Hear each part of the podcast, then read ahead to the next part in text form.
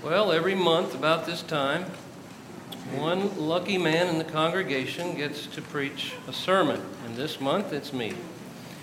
And I'll echo some of the comments from the past that I really appreciate the elders setting aside this time for us to do that sort of thing. It just seems like it's been a while since I've actually preached a sermon. So uh, the title of my sermon this evening is Learning to Dance in the Rain. Now, the reason I chose that particular title will become clear, I think, as the sermon progresses. But basically, I want to tie together three different topics tonight. The problem of evil and suffering, the storms of life, and our protection or our defense. Now, I recognize that that's, uh, uh, I've bitten off quite a bit there. I could spend uh, multiple lessons on every one of these and still not sufficiently cover those topics, but uh, we're just going to kind of brush the surface this evening.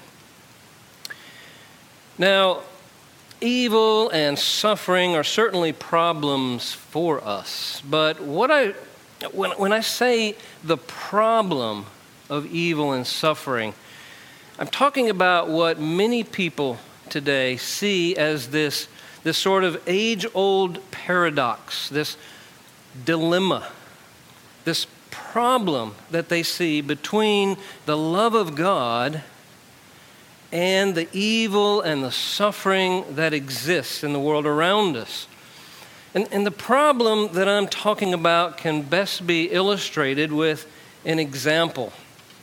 Now, some of you have been around long enough to remember this, but in nineteen ninety-one, an eleven-year-old girl, eleven-year-old girl was abducted from the street while walking to her school bus stop. The man who abducted her was a drug addict and a convicted sex offender, and had pulled up alongside the girl as she walked and simply asked for directions. And no doubt she'd been told many times that she's not supposed to talk to strangers, but who can resist helping someone in need, right? Once she got close enough to him, this man used a stun gun to incapacitate her. And this man, who was forty years old at the time of this abduction, kept her locked in a shed in his backyard. He kept her locked in that shed for eighteen years.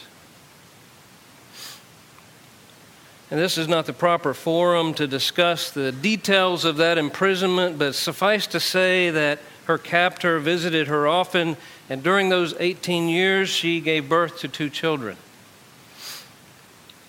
That is the kind of nightmare that every parent has for their children, and I would say every grandparent for their grandchildren.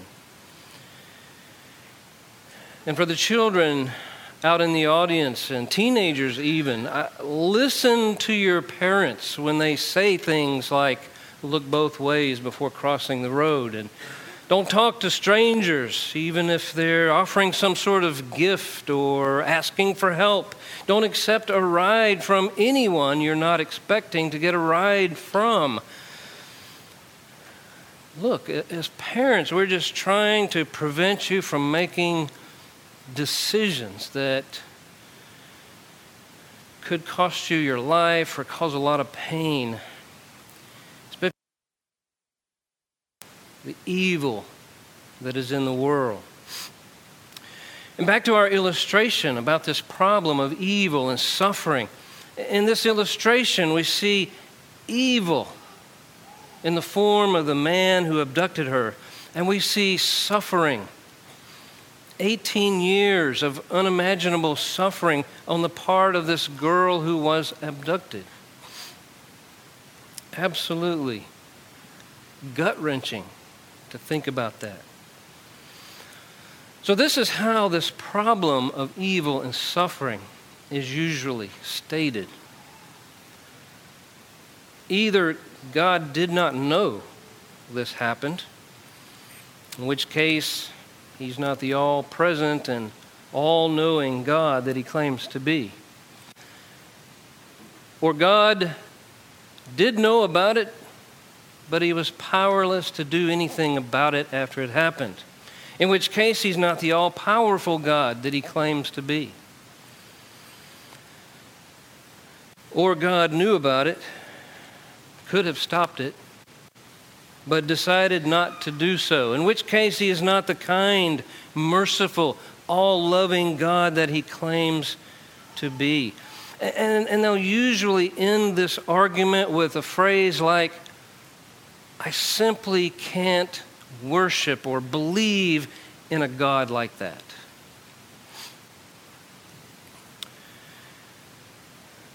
The argument is very cleverly worded. It's worded in such a way that it can test the faith of even a strong Christian.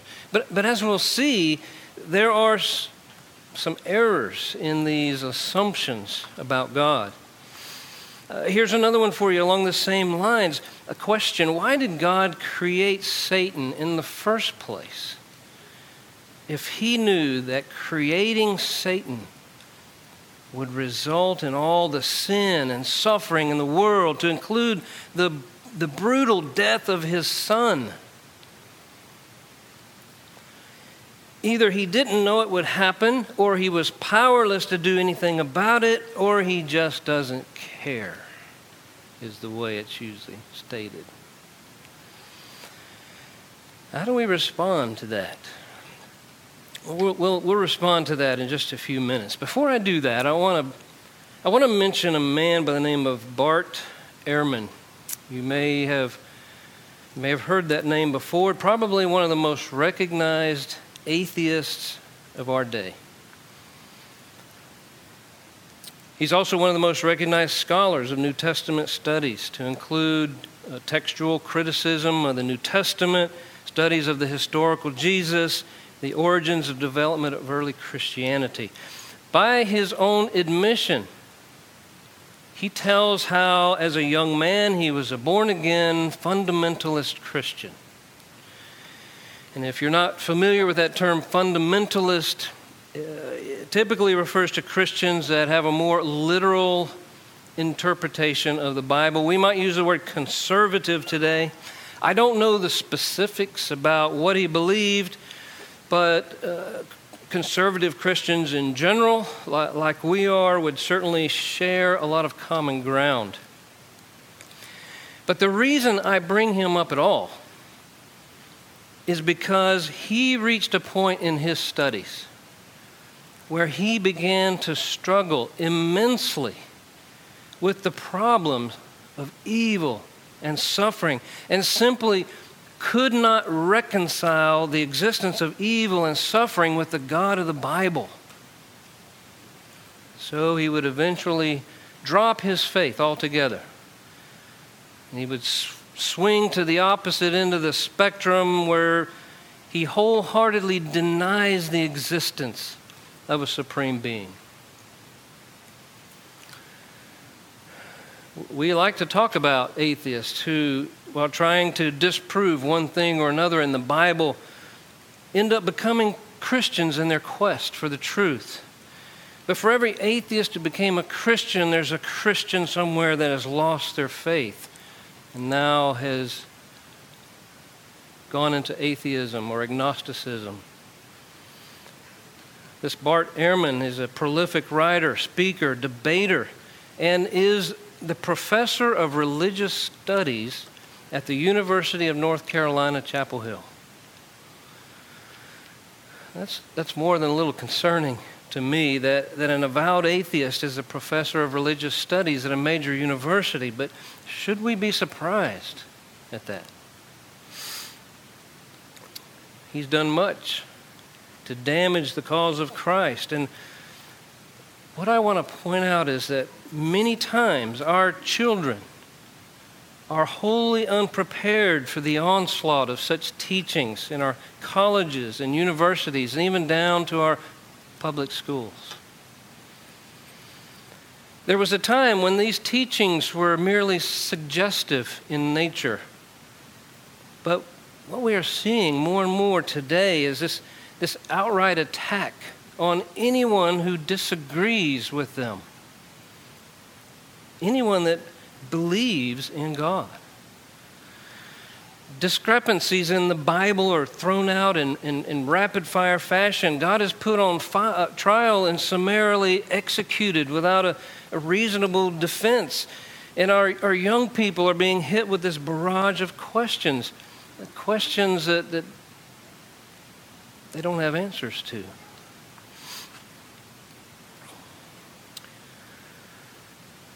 The result is that our own young people are leaving the church in record numbers. And we've got to do something about that. Even as parents, I think maybe do a better job to prepare them for these kinds of things.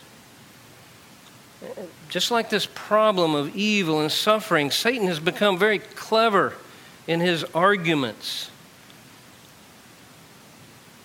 And if we and our children are not prepared to deal with that, then they can lose their faith.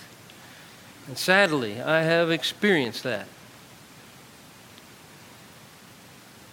in my own family.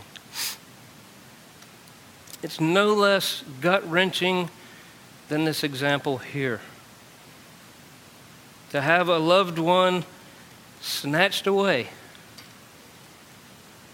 by evil in the world.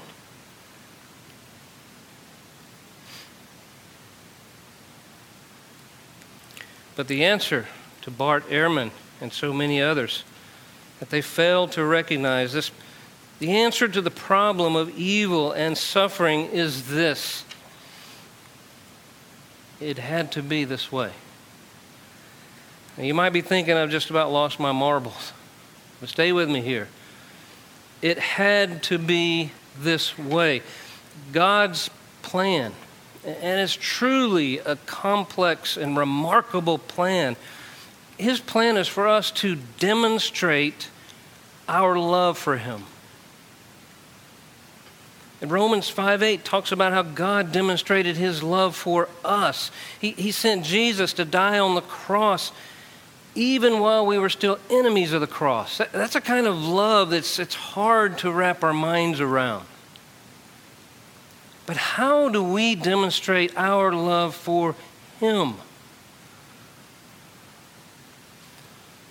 Through obedience. By simply doing what he has told us to do. Consider this. Our love for God must be demonstrated. We demonstrate our love for God through obedience. Obedience means nothing without a choice. God could have created, created us without a choice. But without the ability to choose, how could we ever demonstrate obedience? And our choice comes through temptation. Or in other words, temptation provides the vehicle for that choice. If we were never tempted to choose something other than what is right, what reason would we have to choose what is wrong? God himself does not tempt us. The Bible makes that very clear in James one thirteen. But God's plan had to include a tempter and the free will to choose so that we could be tested, so that we could show our love for God, demonstrating our love for God through obedience. Now, what about the errors and the assumptions that were stated earlier? Why didn't God spare this child this suffering? Well, for starters, we've got to keep in mind that God does not owe us an explanation. It seems our go-to question anytime we are going through any kind of trial, or anytime anyone around us is going through any kind of trial, is why? Why me, Lord? If we don't learn anything else from the book of Job, it should be that God does not owe us an explanation for anything that he does. In fact, Job suffered through everything, and God never told him why. We know why. We read about it. God never told Job why. Someone once said, when we understand who, we don't need to know why. Next, we've got to remember that His ways are not our ways. Isaiah fifty-five and verse eight. In fact, the very next verse goes on to compare the difference between His ways and our ways as like the distance between the heavens and the earth. And, and when we consider the vastness of the cosmos and how far away those distant stars and galaxies are, that difference boggles the mind. But based on what God has revealed about Himself in Scriptures, we can see some very basic errors in the assumptions that were highlighted earlier. The fact that this incident happened does not prove that God did not know about it. It does not prove that He was powerless to do anything about it. It does not prove that He did not love this child or did, even the man that abducted her. To say otherwise is to completely misunderstand not only the character of God, but the very meaning of the kind of love that God has for mankind, all mankind. The existence of evil in the world does not prove there is no God. Do you know what it proves? It proves there's evil in the world, and God said there would be evil in the world.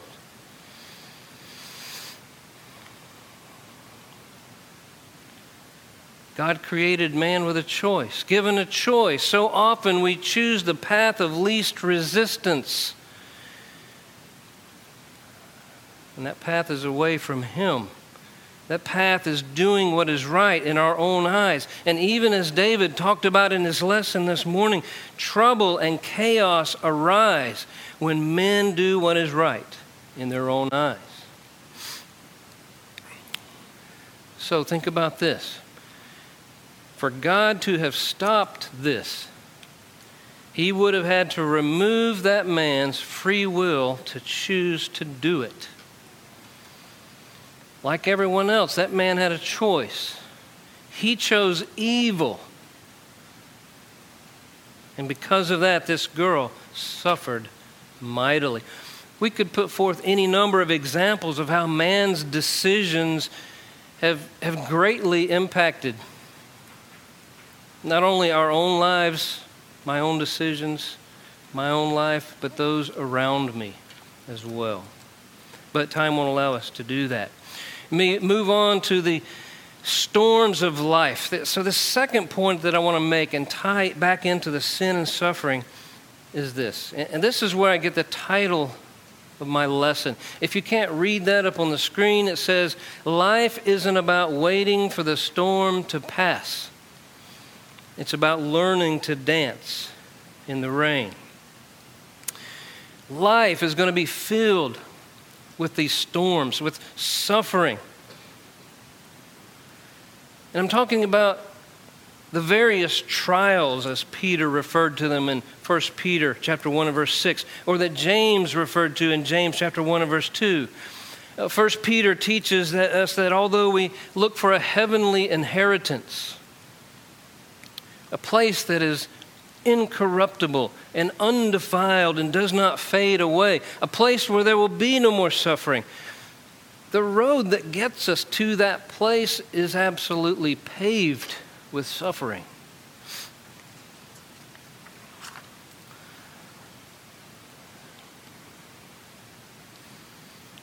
The psalmist said in Psalm fifty-seven and verse one, "Be merciful to me, O God, be merciful to me. For in you my soul takes refuge. In the shadow of your wings I will take refuge till the storms of destruction pass by." You know, our, our storms may be personal, like the death of a loved one, a health crisis, a financial crisis, a spiritual crisis. Our storms may be shared storms, like problems in the church or, I don't know, a global pandemic. But regardless, it seems that the one constant is that life is going to be filled with an endless succession of these storms, and, and we need to decide how we're going to handle them. Do we hunker down, as it were, and wait for the storm to pass?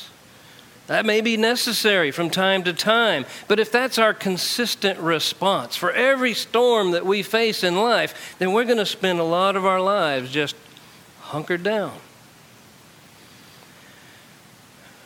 Or do we learn to dance in the rain? James said in James chapter one and verse two, count it all joy when you fall into various trials. That sounds like dancing in the rain to me. I believe the key to understanding James chapter one and verse two is, first of all, perspective. But second, the knowledge, as the next verse reveals, that something good comes from those trials. Something good comes from the storms of life. Now, I'm not saying there isn't a time for grief. I don't believe James is saying that either. Certainly there is a time for grief. Jesus said in Matthew chapter five and verse four, blessed are those who mourn, for they shall be comforted. Solomon said in Ecclesiastes chapter three that there's a proper time for every purpose under heaven. And in verse four, he said, a time to weep and a time to laugh, a time to mourn and a time to dance. But when we can keep our suffering in the proper perspective, knowing that it's temporary, knowing that there is a great reward that awaits the faithful, we can be joyful, in a sense, at the same time. And someone once said, the closer we are to God, the smaller everything else appears. I believe that is so true. And again, it produces something good. What does James say in James one three? That the testing of our faith produces something. What? Patience. Some translations say endurance. Why is it that an athlete can take joy in the pain, the, the burn that comes from pushing the body to its limits? If you've ever been to a gym where there are weightlifters, you're going to hear a lot of yelling going on. If someone who was next door listening through the walls would think that people were being tortured over there. Why do they do it? What, what possible pleasure could come from that? How can they yell out in pain and at the same time be joyful about what they are doing? Because they know that something good comes from it. Strength and endurance, and that's where their focus is. Does that make sense? Focus. Paul said to the church at Rome in Romans chapter five, verses three and four, we also glory in tribulations. What? How can that be? Paul, tell us how we can glory in tribulations. Because, Paul goes on to say, they produce something good in us. Perseverance, character, hope. Do we need those qualities? What are we without those qualities? Paul, surely there must be some other way. Tell me how I can gain endurance and perseverance and character and hope in a way that is not so painful to me. The silence echoes back. There is no other way. And in all of this, we're told not to worry, not to be anxious. I've given a lot of thought lately to this passage that was read earlier, specifically Philippians chapter four and verse six. You know, we studied Philippians recently with Leland, and there have been a number of sermons recently that, that have used this passage. And maybe that's because recent events and the current situation leave us with so many things to worry about.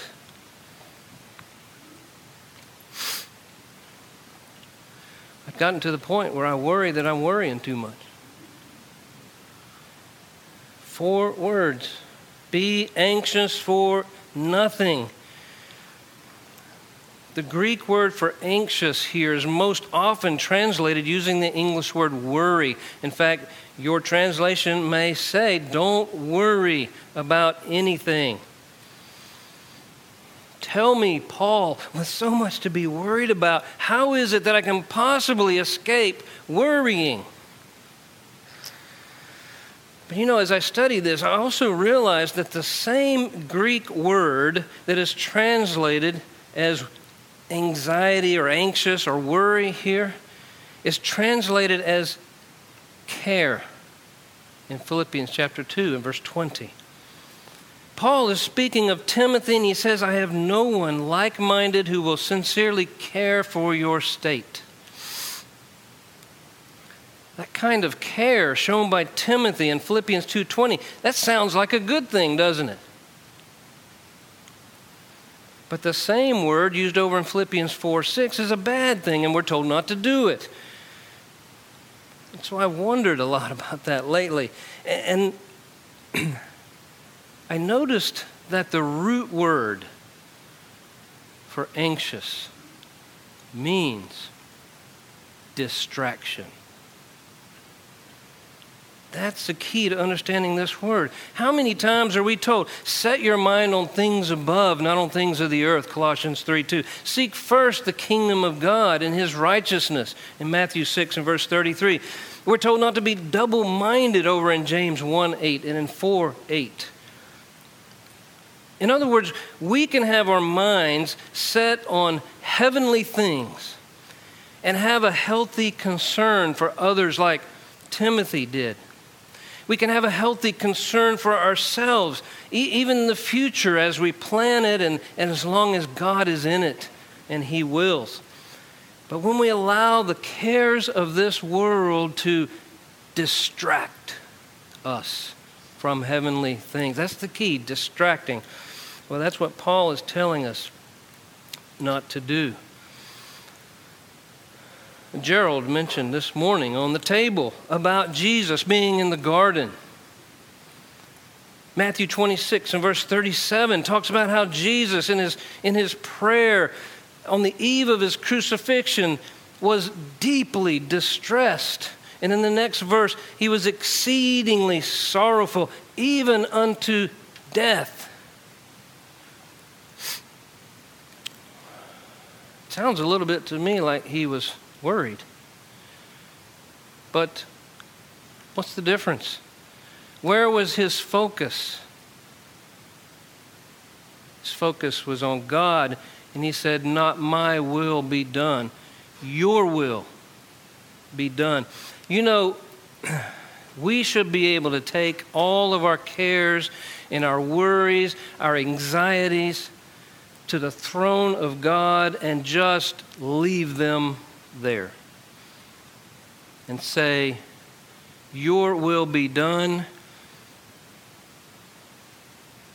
And we've got to be able to accept whatever that will is. If his will is to con- for you to continue into this struggle, this trial, then we should do it joyfully, knowing he wants us to do that, and maybe some good will come from it. There's a popular saying, let go and let God. Let go of your cares. Bring them to God and let him deal with them. I'm reminded of an incident in the Sea of Galilee in Mark chapter four and verse thirty-five, where Jesus is asleep on a pillow in the stern of a boat. A great storm arises, and that must have been some pillow. because of the waves are crashing over the boat to the point where the boat is filling with water. And these experienced fishermen, these disciples of his, were afraid for their very lives. And they wake Jesus and they say in verse thirty-eight, "Teacher, do you not care that we are perishing?" What an odd question to ask. Of all the things they could have said to Jesus or asked Jesus, they led with, "Do you not care?" Of course, Jesus rises up. He rebukes the wind and the waves. And in verse thirty-nine, he says, "Peace, be still." And the wind ceased and there was great calm. But you know, the story doesn't end there. The, the, the lesson doesn't end right there where we see Jesus demonstrating his power over even the wind and the waves. Because what follows is a powerful statement from Jesus. A question, really. He says, "Why are you so fearful? How is it that you have no faith?" In Luke's account, he says, "Where is your faith?" You know, Jesus had been teaching his disciples lesson after lesson about faith. They had seen him work miracles. They knew the kind of care that he had for them. They had enough evidence to know that Jesus, the Messiah, the anointed one of God, was with them. He was in their midst. What could possibly happen to them if Jesus was in their midst? What about the storms in our lives? Do we recognize that Jesus is with us? When our faith is put to the test, how do we handle that? Would Jesus say to us, "Where is your faith?"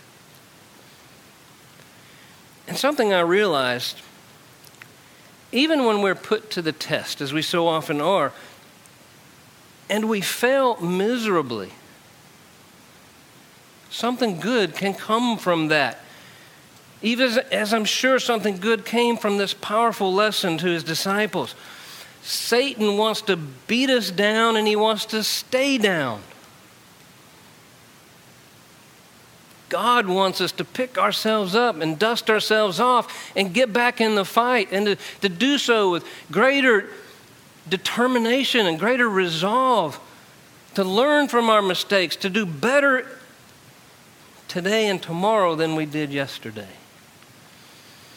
That's the kind of God that we serve. And my last point, knowing that the storms would come, God did not leave us defenseless. You know, our Christian walk is often compared to that of a soldier in battle. God did not simply toss us onto this battlefield and say, "May the odds be ever in your favor." No, Paul points out to the church at Ephesus, there in Ephesians chapter six, verse ten and following, that God provided armor, armor that would allow us to stand strong in the power of his might, stand against the wiles of the devil, stand against the spiritual host of wickedness in the heavenly places, quench the fiery darts of the wicked one. And, and note down through those passages how many times the word "stand" is used. I love that. Stand, stand, stand. And having done all, stand. Notice what we're told to do in verse eleven. Put on. Verse thirteen, take up. We're to take up the armor and put it on. And not just bits and pieces. Not just what we think we might need for battle today, but all of it. Twice, in verses eleven and thirteen, we're told to take up and put on the whole armor of God. What sense does it make for a soldier to leave the protection of the bunker and go out into the field of battle with parts of his armor missing? And it's no different for us in our spiritual battle. And the last part of that armor in verse eighteen is prayer. It's been said that prayer is the chinking that holds all of the armor in place and fills the gaps. There's a song we sometimes sing that says, Some of the words say, put on the gospel armor, each piece put on with prayer. Look, our time's getting away from us. I'm going to bring this to a close. The problem of evil and suffering is not the problem or the dilemma that so many make it out to be. In God's plan, it had to be this way. And because sin and suffering exist, because we know that the storms are coming, we need to determine how we as Christians are going to handle those storms when they come. Knowing that good comes from them, we can rejoice and not allow ourselves to be distracted away from what is truly important. And we can take comfort in knowing that God has not left us defenseless on this battlefield of life. He provides us armor and protection, but He will not put that armor on for us. We must put that armor on ourselves. We must take it up and put it on, all of it, every single day of our lives.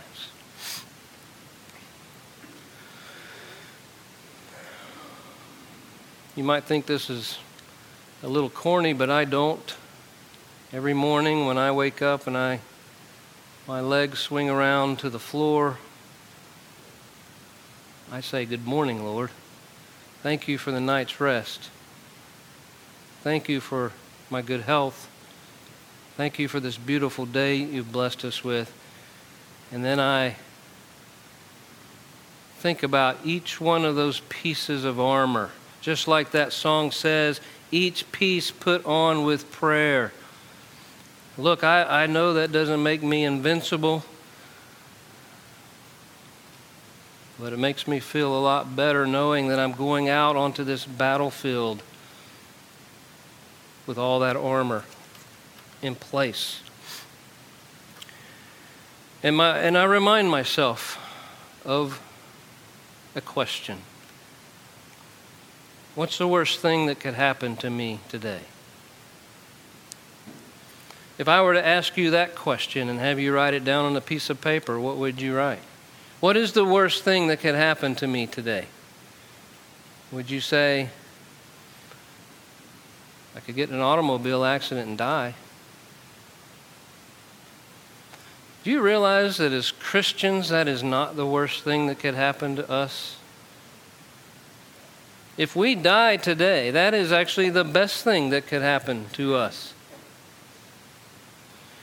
I know to live benefits Christ, but to die, well, that benefits me, doesn't it? What is the worst thing that could happen to me today? I could lose my soul.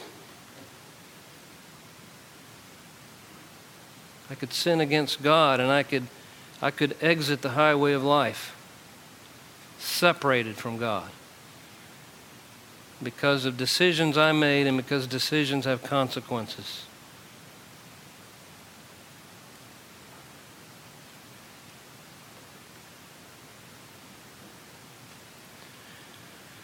There's a song we sometimes sing for an invitation song. It's titled, "There's a Great Day Coming." It talks about a time when the saints and the sinners are going to be parted right and left. It asks the question, are you ready? Well, that great day is not going to be a great day for a lot of people. What side will you be on when they part the sinners right and left? What side will I be on? What's the worst thing that could happen to us today? So if we can assist you in any way in helping to make that day a great day, let us know while we stand and sing this song that's been selected.